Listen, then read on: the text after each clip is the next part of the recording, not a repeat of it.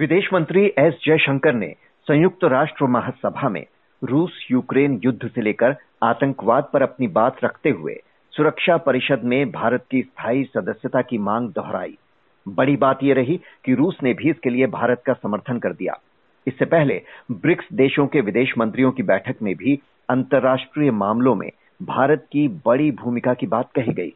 तो आज के दौर में भारत की भूमिका कितनी महत्वपूर्ण हो गई है? क्या भारत की बात अब दुनिया सुन रही है। आज की चर्चा इसी पर। बात करने के लिए हमारे साथ हैं वरिष्ठ पत्रकार इंद्राणी बागची। इंद्राणी जी, संयुक्त राष्ट्र सुरक्षा परिषद में स्थायी सीट के लिए विदेश मंत्री एस जयशंकर ने खुलकर अपनी दावेदारी पेश की। अमेरिका तो पहले ही इस मामले में भारत को सपोर्ट कर चुका है, लेकिन यूएन जनरल असेंबली में रूस के विदेश मंत्री ने भी भारत को परमानेंट सीट देने की अपील कर दी। कितना महत्वपूर्ण है दो महाशक्तियों का सपोर्ट मिलना और इसकी वजह क्या देखती हैं आप? नमस्ते अक्षय जी। जयशंकर जी ने जैसे आप कहा जयशंकर जी ने आज यूएन जनरल असेंबली में भारत का स्टेटमेंट पढ़ते हुए उन्होंने दावा रखा कि भारत को यूएन सिक्योरिटी काउंसिल की परमानेंट मेंबर बन, बननी बनना बनना चाहिए हम्म। और ये एक जो कैंपेन है ये लगभग चालीस पचास साल से चल रही है हम्म। आपने रूस की बात की देखिए रूस सबसे पहले जैसे रूस ही था जिसने भारत का समर्थन किया था। उसके बाद फ्रांस ने भारत का भारत का समर्थन किया था परमानेंट सीट के लिए और यूके ने। तो मतलब दो परमानेंट फाइव में से तीन परमानेंट मेंबर्स भारत को समर्थन किया था। हम्म। दो हज़ार 2010 में अगर आपको याद होगा प्रेसिडेंट ओबामा जब आए थे हमारे देश उन्होंने पार्लियामेंट को एड्रेस किया था। और उन्होंने उस वक्त पहली बार एक यूएस प्रेसिडेंट ने भारत, ये कहा था कि भारत को यूएन सिक्योरिटी काउंसिल के, का परमानेंट मेंबर बनना चाहिए। तो एक तरह से समर्थन आप अगर देखेंगे तो पाँच परमानेंट मेंबर्स में से चार परमानेंट मेंबर्स की समर्थन मूव मतलब डेक्लेरेटरी जिसको हम डेक्लेरेटरी सपोर्ट हम्म। कहते हैं वो है आ, लेकिन पांचवा तो सपोर्ट नहीं करेगा तो ये है ए, मतलब अस्तित्व जो है आ, मतलब जो रियलिटी है वो ये है कि चाइना तो सपोर्ट नहीं करेगा हम्म। और दूसरी बात आप जो हम अगर सोचते हैं कि भारत परमानेंट मेंबर बन जाएगा, उसमें प्रॉब्लम बहुत सारे हैं। देखिए डिक्लेरेटरी सपोर्ट या समर्थन एक चीज़ है, लेकिन जब पीछे मतलब बैक स्टेज में जब असली नेगोशिएशन होती है, तब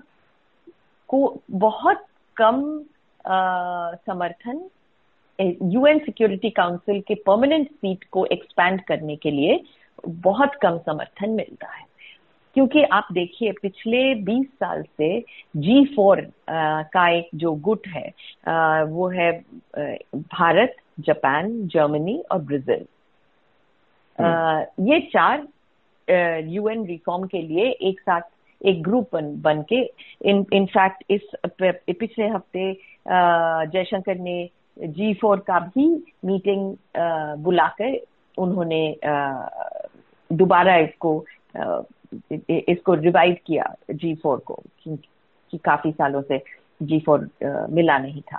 लेकिन उस पे बहुत अपोजिशन बहुत है। जी। तो, आपने हाँ। जो चाइना की बात की कि एक चाइना जो मेन है जो रोड़ा अटकाता आ रहा है लेकिन अभी जो ब्रिक्स विदेश मंत्रियों की बैठक हुई और उसके बाद जो बयान जारी किया गया है उसे आप कैसे देखते हैं? यहाँ चीन और रूस ने कहा है कि वे ब्राज़ील साउथ अफ्रीका और भारत की यूएन में बड़ी भूमिका निभाने की आकांक्षाओं एस्पिरेशंस का समर्थन करते हैं।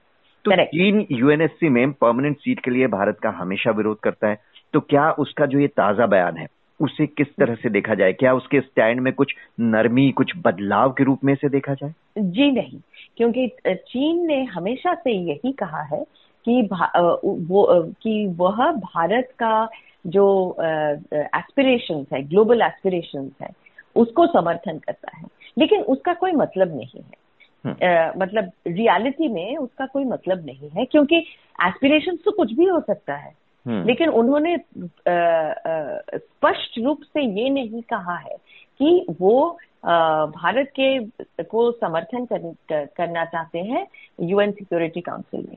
और देखिए जी फोर मैंने जो ज़िक्र किया था जी फोर में जापान है चाइना ने उस उसको एक एक्सक्यूज बना के उन्होंने पहले ही बोल दिया था कि जहाँ पे जापान होगा वहाँ पे हम समर्थन नहीं करेंगे। हम्म।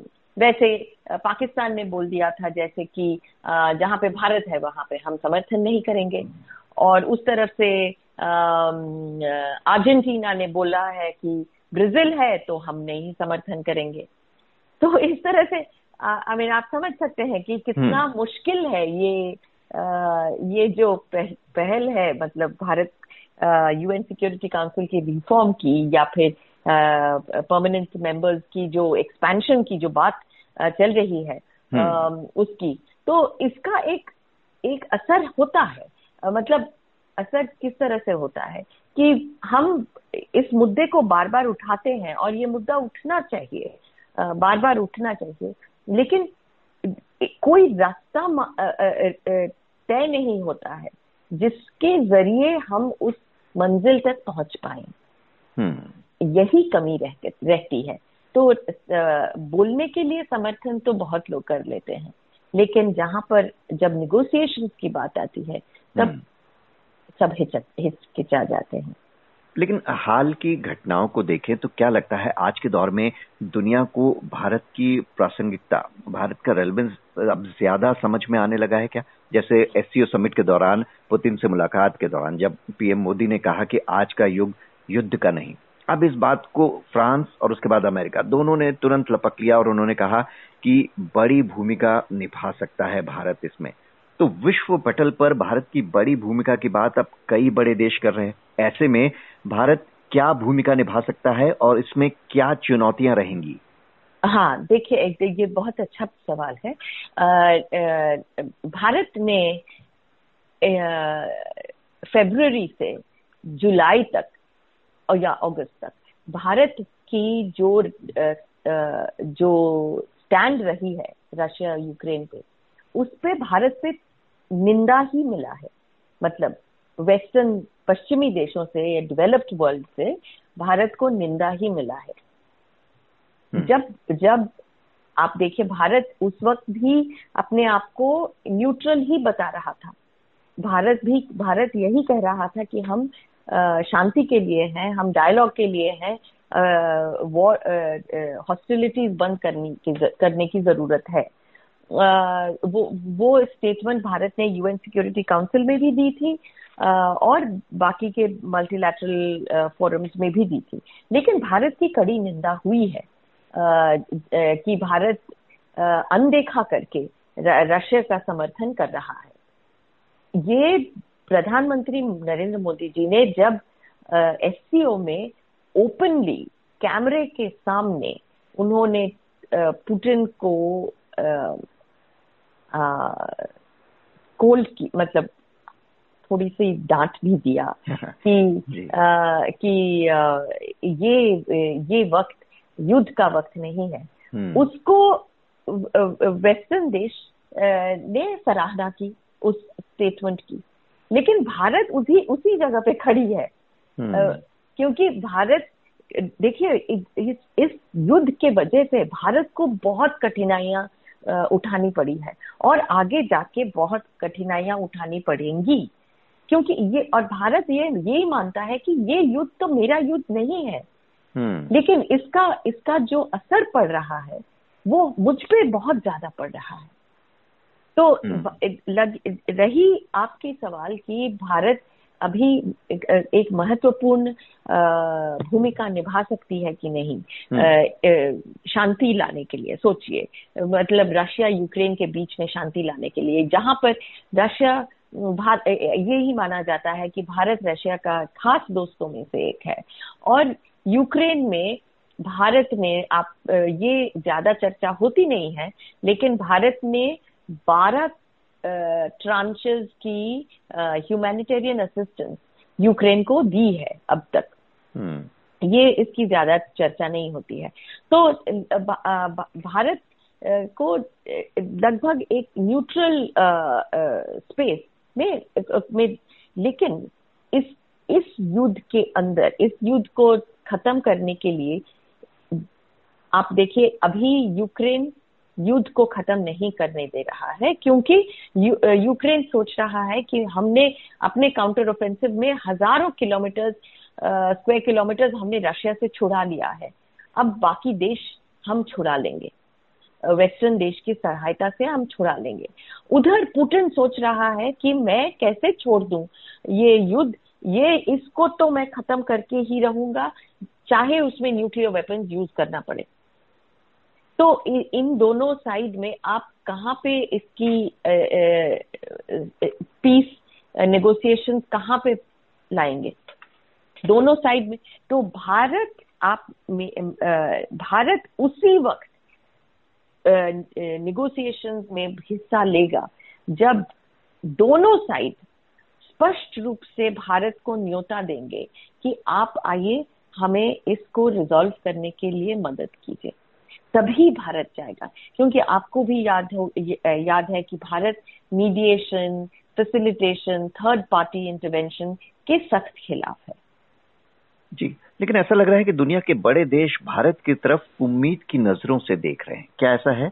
हाँ है क्योंकि वो भी सोच रहे हैं कि भारत अपने देखिए भारत का एक बहुत बड़ा इन्फ्लुएंस है। जो हम यहाँ बैठ के कभी कभी नजरअंदाज कर देते हैं।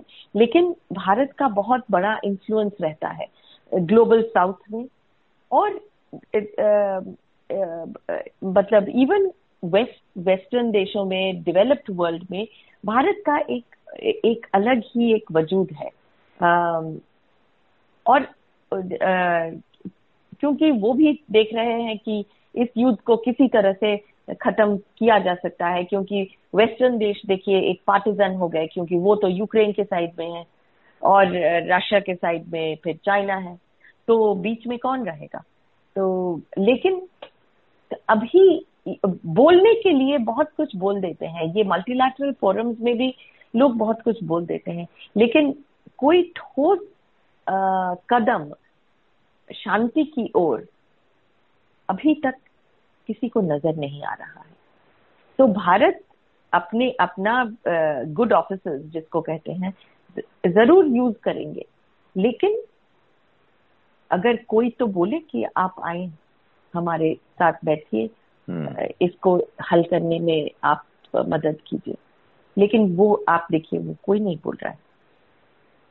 Right. क्योंकि युद्ध खत्म करने की अभी किसी को किसी के मन में नहीं है जी फ़िलहाल दुनिया की भारत से उम्मीदें ज़िम्मेदारी के साथ साथ कई चुनौतियाँ भी लेकर आई हैं। बहुत बहुत शुक्रिया इंद्राणी बागची जी आपका।